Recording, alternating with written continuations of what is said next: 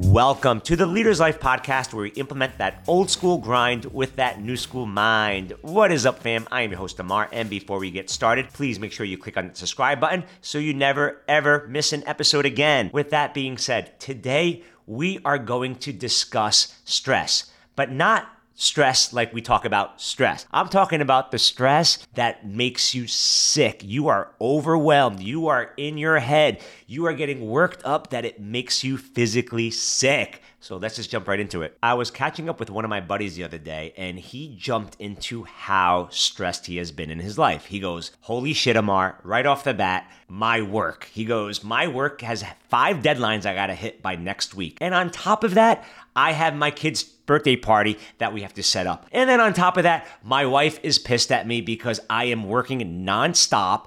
And on top of that, we are spending like crazy, so therefore our finances are affected. He goes, I am so stressed that I feel like I'm gonna throw up every single night. I am fucking feeling sick. That is what he said. I am sick. I'm glad he was able to open up and share everything how he was feeling with me, and he did ended up feeling a lot better. And I gave him a few tips. But what about you? Is that something that you struggle with, where you get yourself worked up because of stress that it actually makes you physically sick? Let me give you some common examples that stress will make you sick like my buddy, work related stress, where you have to hit those overwhelming deadlines. You have to deal with that difficult coworker. You got to deal with that difficult boss. And it creates that job insecurity where you're just questioning yourself. What about your family, where they are stressing because you cannot be there for them. Your parents are driving you crazy. Your kids are driving you crazy. Your wife is driving you crazy. Or relationship stress. Your boyfriend, your girlfriend, where you guys are fighting all the time and you don't want to be lonely. Or the big one, the financial stress,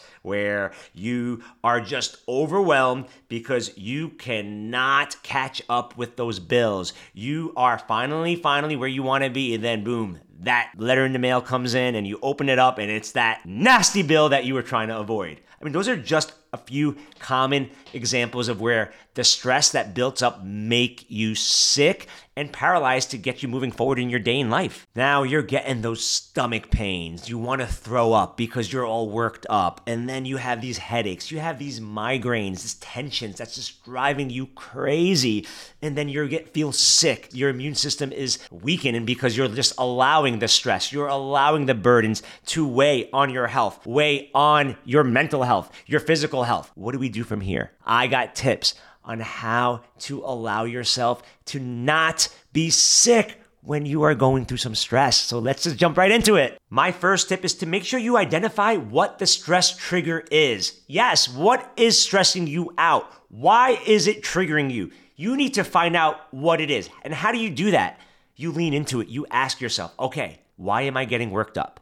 Okay, I'm getting worked up right now because my work is causing me so much stress today. I have been sitting on this desk, I've been sitting in front of Zoom, I've been sitting in front of these paperwork, and I am getting myself sick because I can't get nothing done.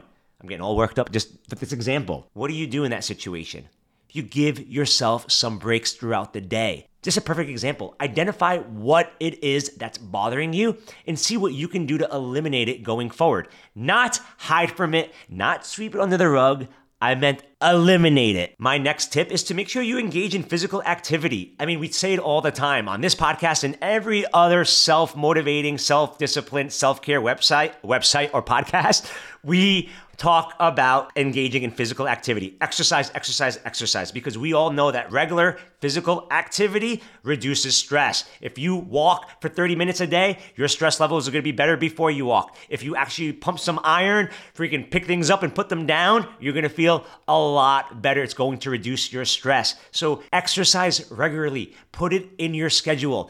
It's not a, hey, maybe I need to work out. No, you must work out. So take care of your physical exercising and making sure you do it regularly. And my next tip is to also maintain a healthier lifestyle. What do I mean by that? Hey, so you're working out good now? Eat a well balanced diet, get some sleep, avoid those unhealthy a- habits of drinking every night, uh, smoking pot every night, smoking cigarettes, whatever it is that you know makes you feel terrible the next day or after, you know, after the buzz goes away, after the fog goes away and clears, and then you get that nasty headache and bloated and just feeling terrible stop that by maintaining a healthier lifestyle. And my last tip is to breathe. Yes, breathe, meditate, yoga, whatever it is that needs you to just slow down your mind as I'm talking slowly to relax and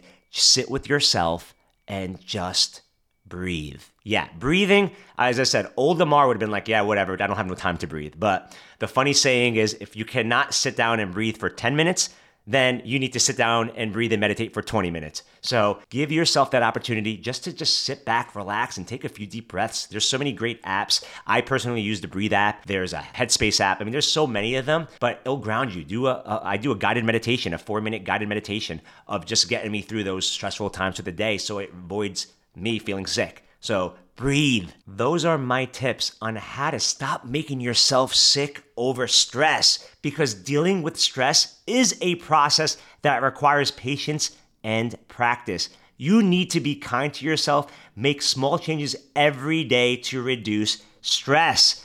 With that being said, remember every day brings a choice to practice stress or to practice peace.